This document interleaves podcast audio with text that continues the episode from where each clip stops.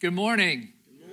I'm Pastor Kyle Thompson. I want to thank you all for being here today, especially our guests who are with us. We're just glad to have you join us, whether you're here in person or watching online or listening to our podcast. We're grateful to have you uh, join us for worship this morning. I missed being with you all last week. I was away at a conference learning about various uh, movements of Jesus throughout the world, getting back to uh, how life was in the early church, a movement of Christ, and how that's really doing some powerful things and, and getting back into the, the history of our church. And so uh, was just a good time for me to get away with some other clergy and, and be thinking and praying about that. But uh, glad to be back with you. I'm grateful to Kevin for delivering a great word of God last week. And uh, it's just awesome. We have uh, people like Kevin and Nancy on our staff who uh, really do God's awesome work. We welcome Brad today for filling in. Thank you so much. And, uh, you know, he has a possibility of having a career to be in front of people or something. I don't know. It's just, you might want to look into that. He's really great with that. So, uh, we're in a year long uh, study called The Story, where we're reading through the Bible. It's an abridged copy of the Bible. Uh, if this is your first Sunday here, we'd love to give you a copy. Just stop by the Welcome Center and you can start joining us and reading that. And we're dividing the whole year down into many uh, kind of subsections of series. And so today we're starting a new one uh, called Tell a Good Story. Uh, there are a lot of good stories in the Bible about how people let God be a part of their story and they do mighty things in the name of God. And so Thankful to David Rue for sharing his story, part of his story today in that video testimony. And, and the whole intent is to get all of us to think about how our stories can be part of God's story. And so, how do we tell a good story with our lives? And so, as we read over these next few weeks, I just would encourage you to come at it from that perspective of what kind of a story is God telling through me. Uh, and we certainly celebrate the story of Billy Graham, who for 99 years served God so faithfully and went to be with God in the fullness of heaven this past week. And so, uh, what an honor that we uh, live in the city where he uh, is from, uh, where the library is here, and, and, it's been the headquarters of his ministry. And so, uh, hats off to him. Uh, and I know that he's touched all of our lives, likely in some way and fashion. And I just imagine that homecoming of him going into heaven this past week. And, and, that's a beautiful thing. What a story that Billy Graham has shared. Let me just invite you now to join me in a moment of silent prayer that I would deliver God's word today, uh, that we would all hear it and allow uh, our stories to truly be a part of God's big picture.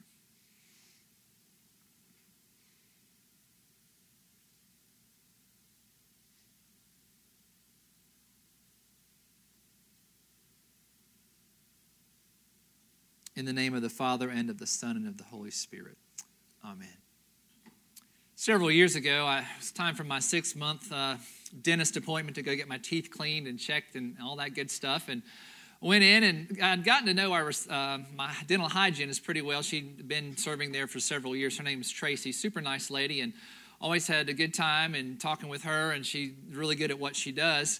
Um, and she liked to talk, and so um, her challenge was she couldn't talk and clean at the same time. And so my dental appointment was pretty long, and so uh, but I learned a lot of good things from Tracy. And uh, one day she was telling me about her brother uh, who lived in Matthews and felt called by God to be a missionary, uh, not overseas, but to the city of Philadelphia. And he was called to be a missionary in Philadelphia in the inner city in one of the most drug infested, violent parts of the city. And so he left Matthews in the comfort of life here to go to Philly.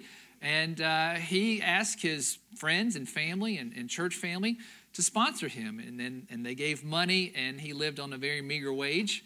Uh, and she was just telling me about his work up there with, with people living in poverty, people battling addictions, you know, gangs, all that sort of thing. And to make a long story short, uh, I ended up going up to Philadelphia with a group from my church, uh, with several of the adults there, and many of our students to go up to Philly to this church. It's called Cornerstone, which is based on a passage of scripture in the New Testament where it says that Jesus is our cornerstone, like our foundation.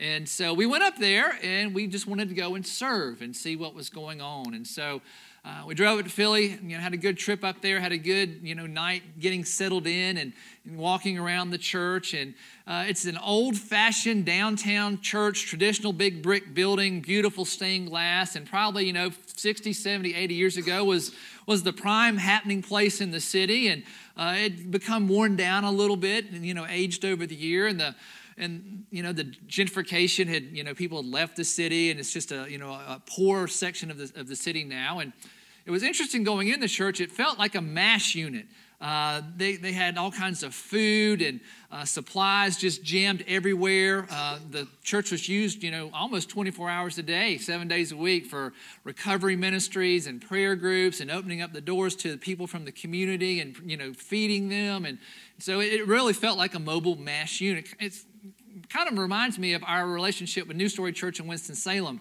Uh, ministering to people who are in poverty and battling addictions, and, and that was before a New Story even came into being. So, so anyway, we were excited to be there, excited to serve God in, in this new environment, and to see what uh, Frank, who was our, our guide, uh, my hygienist uh, brother, and so we all got a good night's sleep. We got up the next day, and uh, some of the counselors and I went to meet with Frank and ask him, you know, what we were going to be doing. Uh, and he, he, gave us a bunch of flyers, divided us up into groups, uh, you know, a couple adults and, and several of our students uh, to go out into various parts of the community.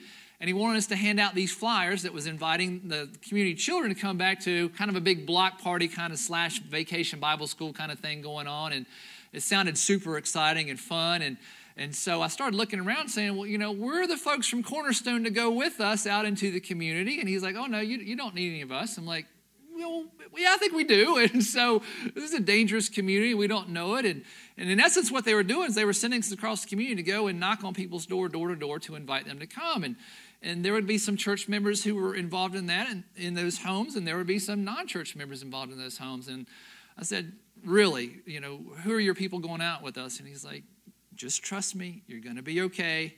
Uh, and you can go out and do this. And so, talked to the other leaders that I was with, and so we decided to give it a try. But you know, I'll be honest with you, I was way out of my comfort zone, going into the, you know, this drug-infested environment, taking students that their parents had entrusted me with. I'm a big introvert, and so going to knock on people's doors that I don't know, um, you know, I have an aversion to bullets, and so uh, I was way out of my comfort zone, and so.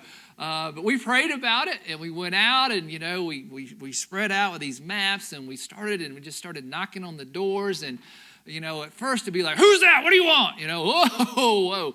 And uh, as soon as we said, you know, we're from the Cornerstone Church, they said, oh, okay, hey, hey, come on in. And it was like magic, like, like this, this wall was kind of let down. And so, the more we, we continued to knock on doors and meet people, uh, the more at ease we became uh, and our courage uh, was rewarded. And, and, we made some new friends and new relationships. And our kids got to play in the fire hydrants with some of the kids in the neighborhood. And, and the next day, all these children from the neighborhood showed up at the church. And we had this big party and we talked about Jesus. And it was amazing.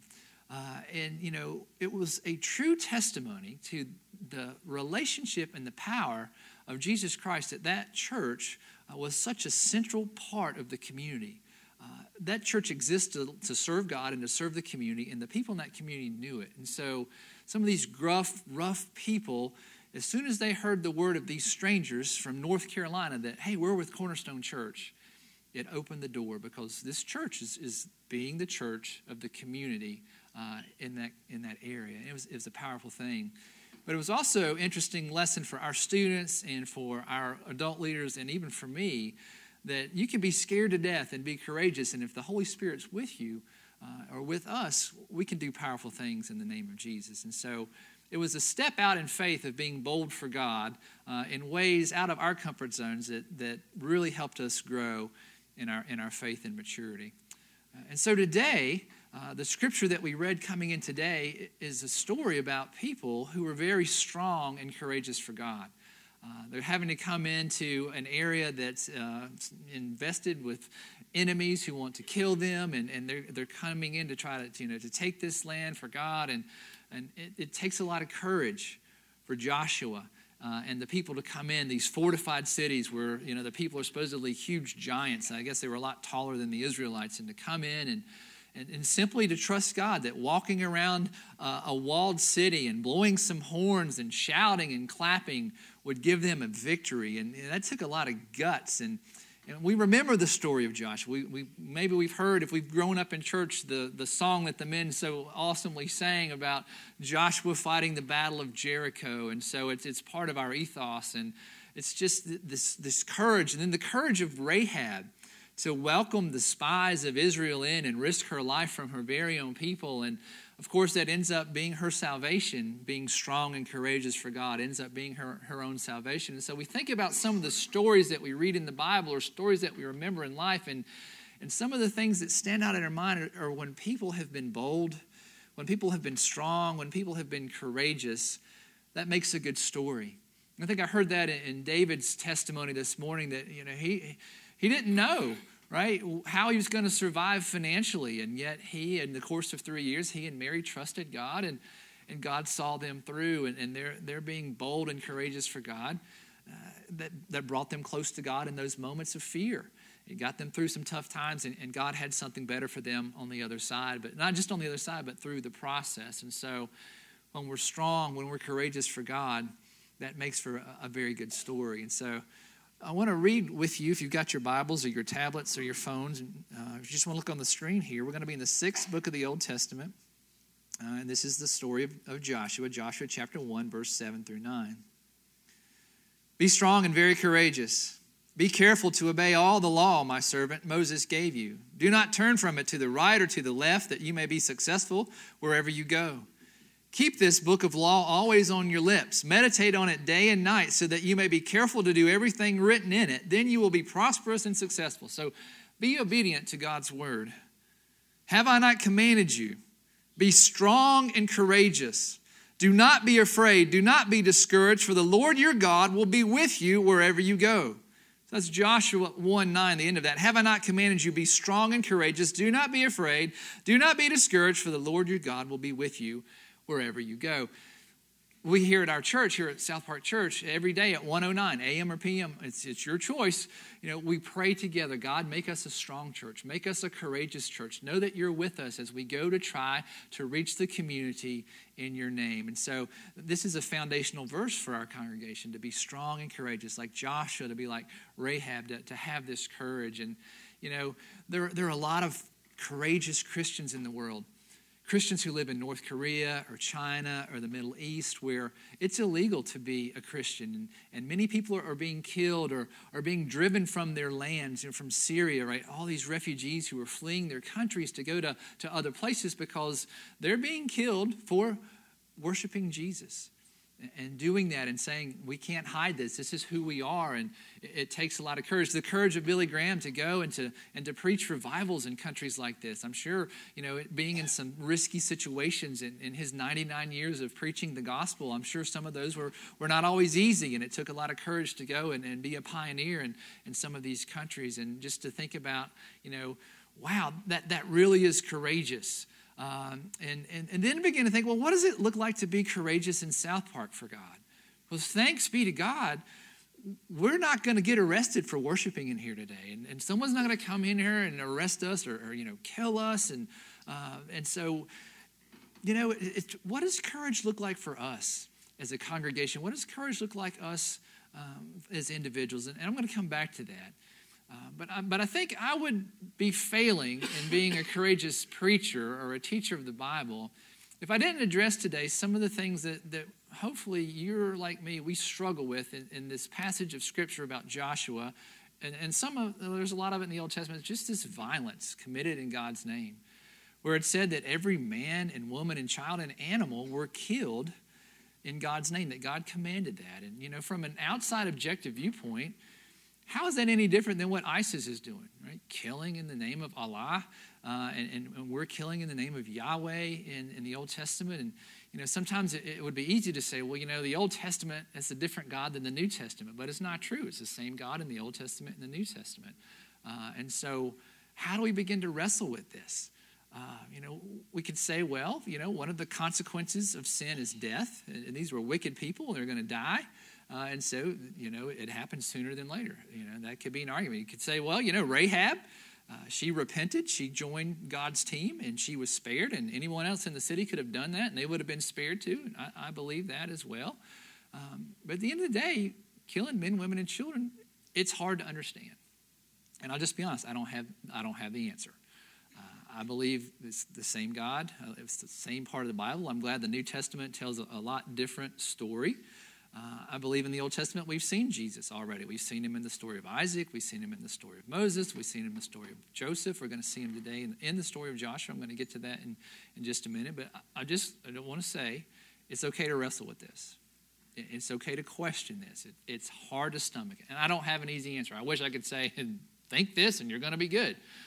I wrestle with it. But I have faith in God, the God of grace, the God of Christ, a lot of grace in the Old Testament this is just something I, I wrestle with as well. And so it's okay to wrestle with that and to be honest with God about that. Um, but for us, what does it mean to be courageous for Jesus in the South Park community in the 21st century? Uh, well, you know, at our church, from a church wide perspective, uh, and I think we, we do some courageous things for God. We go into other parts of the city that, that are not, not safe and you know, we tutor sometimes, we, we feed people sometimes. We've, we've helped partner to rescue people, women especially, uh, from human trafficking in our city. We, we've helped uh, hundreds of women be rescued by our partnership with Justice Ministries. Uh, what we're doing with our campus, we're, we're knocking down our 50 year old building that we love and have come to know God in um, to build in a different way to try and reach our community for Jesus, to be a, a, literal and a spiritual crossroads. We've changed the name of our church, right? We've, we've done some very bold things. We've gotten out of our, our comfort zones. We're, we're mobile church. Now, our, our chairs are cozy today, but it takes a lot of work to set up and take down here at the theater. And so, you know, we've really stepped out of our comfort zone to try to uh, create a space where we can reach our community in the 21st century for Jesus.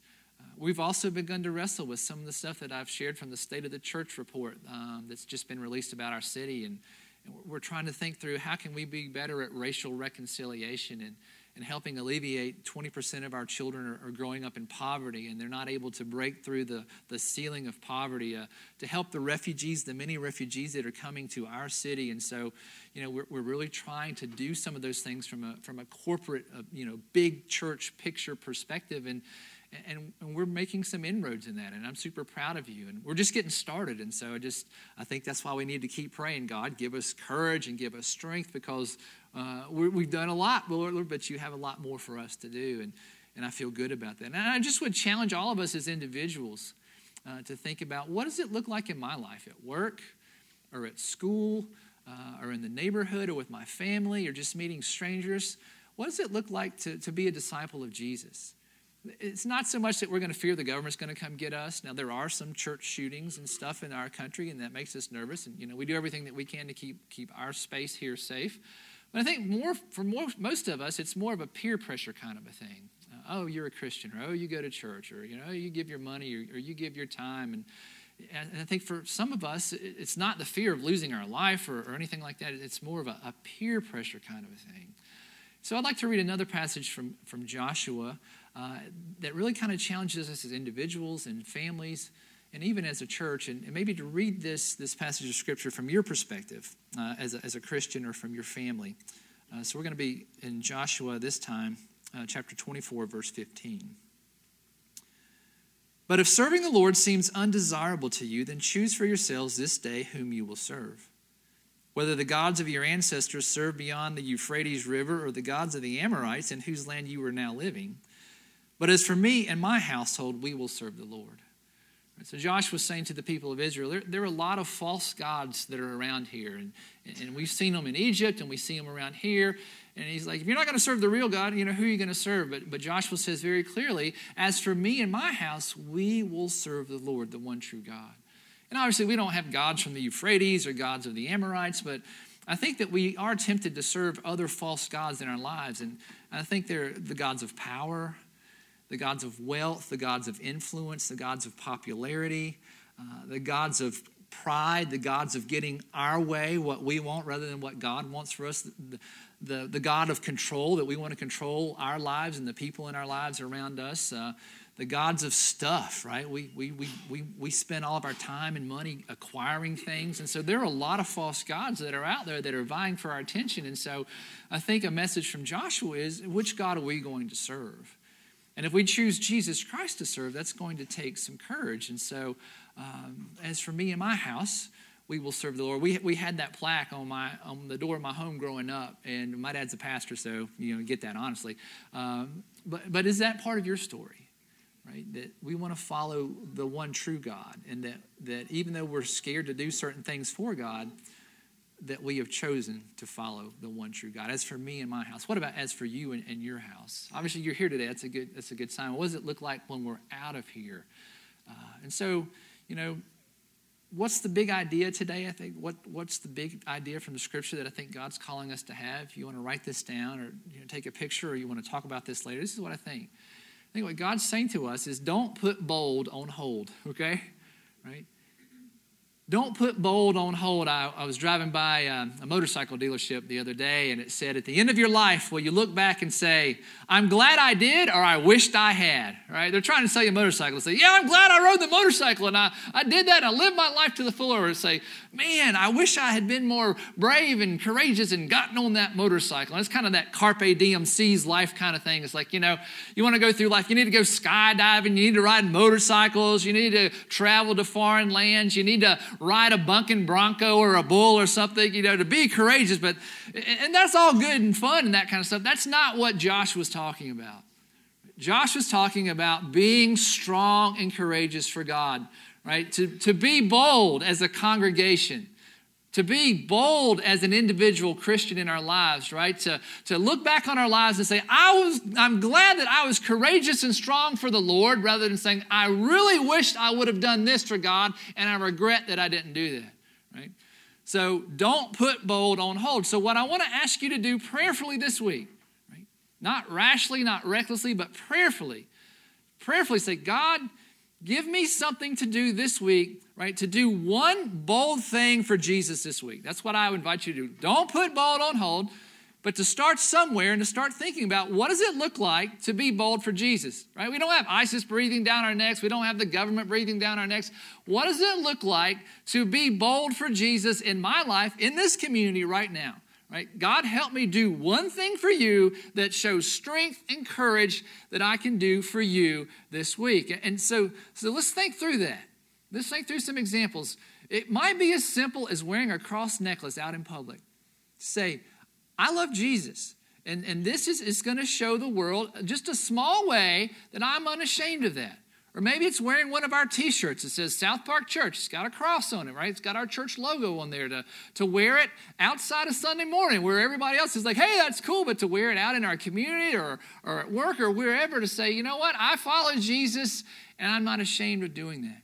Maybe being bold for Jesus this week is simply speaking the truth to someone that you've been holding off saying because you know it's going to create a conversation that's going to be uncomfortable.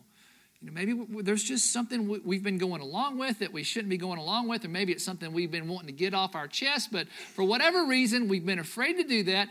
But to speak that truth in love through Jesus to someone this week. Maybe, you know, we're. Um, we're a staunch Republican or maybe we're a staunch Democrat and we, we try to toe the party line on every issue when secretly there's some issues that our party supports that we don't support. Well, maybe this is the week that we stand up and say, you know what, I love being a Republican, I love being a Democrat, but, but on this issue, I just have to say, guys, gals, I differ on that, and, and this is why right? To be bold. Or, or maybe it's when we're, we're part of the neighborhood gossip or the office gossip and, you know, the gossip wheels are spinning and someone's just getting eviscerated and, and we say, you know what? I, I just don't have enough information. I don't think we should be judging this person. Or, you know, they're not here to defend themselves today. Maybe we shouldn't talk about them when they're not present. Maybe we're at school and some of our friends are really picking on somebody and it's really tough and they're making it hard and, you know, bullying them, you know, verbally or through social media, for us to stand in front of that and say, guys, this is just not right. We, we need to leave them alone. Or maybe it's, it's, it's the fact that some of us here today are struggling with an addiction, right, to alcohol or to illegal drugs or, or to pornography. And we're like, I, I know this is not what God wants for me. I don't know how to, to, to stop doing this. I need to get help and to reach out to AA or to a counselor or to me or, or to somebody that you trust, say, I am ready to stand up and, and to fight against this because I don't think this is what Jesus wants for my life. So being bold for Jesus doesn't mean marching around a city, right, that we have to do something like that. It can be smaller things. So I'm guessing you already are having a thought in your brain right now. That, that's what happens to me is it, usually when God speaks to me, I know what God's saying to do. I just don't want to do it. And so, right, what is it that God might be saying to you today? Don't put bold on hold, right?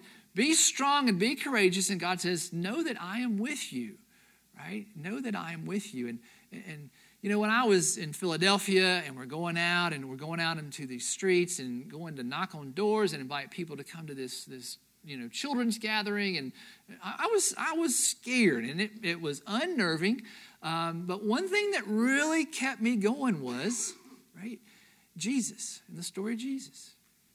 When you talk about somebody who's bold, it's our Lord and Savior, right? The, the founder of Christianity, the founder of, of what we believe in, and, and how he left the glory of heaven, right? He's God Almighty to come down on the earth to take a human form. He's still God, but he's also human, right? To begin to experience what we experience the, the, the joys, but also the sorrows and, and the aches and the pains, and, and how people just, you know, tried to demean him and lie about him. And he was denied and he was betrayed and he was physically tortured. Just the, the courage and the guts and the boldness to do what Jesus did, knowing that God the Father and the Holy Spirit were with him and empowering him to do this. Right? That's an incredible example. And that was something that, that I relied on. I'm like, no one's going to crucify me right now that, that I know of, but man, if I'm a true follower of Jesus, and if that's what Jesus does, is, is, is, he faces his fear, he probably still felt the fear, but he still did the right thing anyway, right? That's what courage is. It's when we're afraid, but we do the right thing anyway. Right? And, and what I also found out in Philadelphia was I couldn't do it by myself. I had to say, Jesus, come in me and give me the strength and the courage to do this right? Can't do it on our own. It has to be Jesus inside of us, right? And, and what's really cool here is, right, so Jesus came and he did all that so that you and I can be restored in a right relationship with God. We can be forgiven. We can have our guilt and shame taken away. We can have instead joy and peace and life to the full and life forever in the kingdom of heaven, right? That's what Jesus did for us. Jesus came to save us from sin and guilt and shame and death and hell, and He saves us for life and joy and life to the full and life everlasting, right? It never would have happened if Jesus didn't have courage and strength. Never would have happened if Jesus didn't have courage and strength. And we wouldn't be here if, the, if, if early Christians didn't have courage and strength. And so it's just, it's a powerful thing to say, God, I want to be like Jesus. And I need you to give me the strength and the courage to be bold for you, right, in the way that you, you call me. And here's the cool thing is Joshua, the name Joshua is translated God saves. And Jesus is a derivative of Joshua, God saves. And so Joshua is yet again another foreshadow of the story of Jesus, this time about 1,500 years before Jesus is even born. Right? So we've seen Jesus in the story of Isaac. We've seen Jesus in the story of Joseph. We've seen Jesus in the story of Moses as the interceder between God and humanity.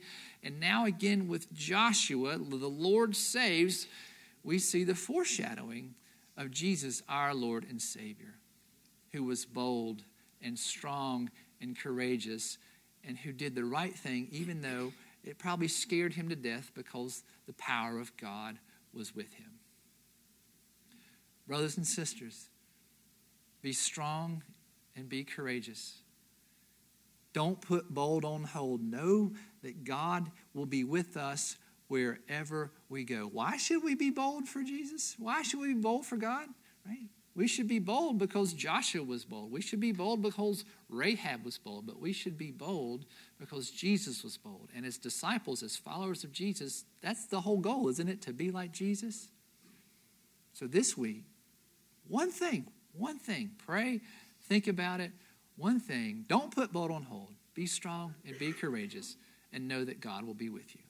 In the name of the Father, Son, and Holy Spirit. Amen. Amen.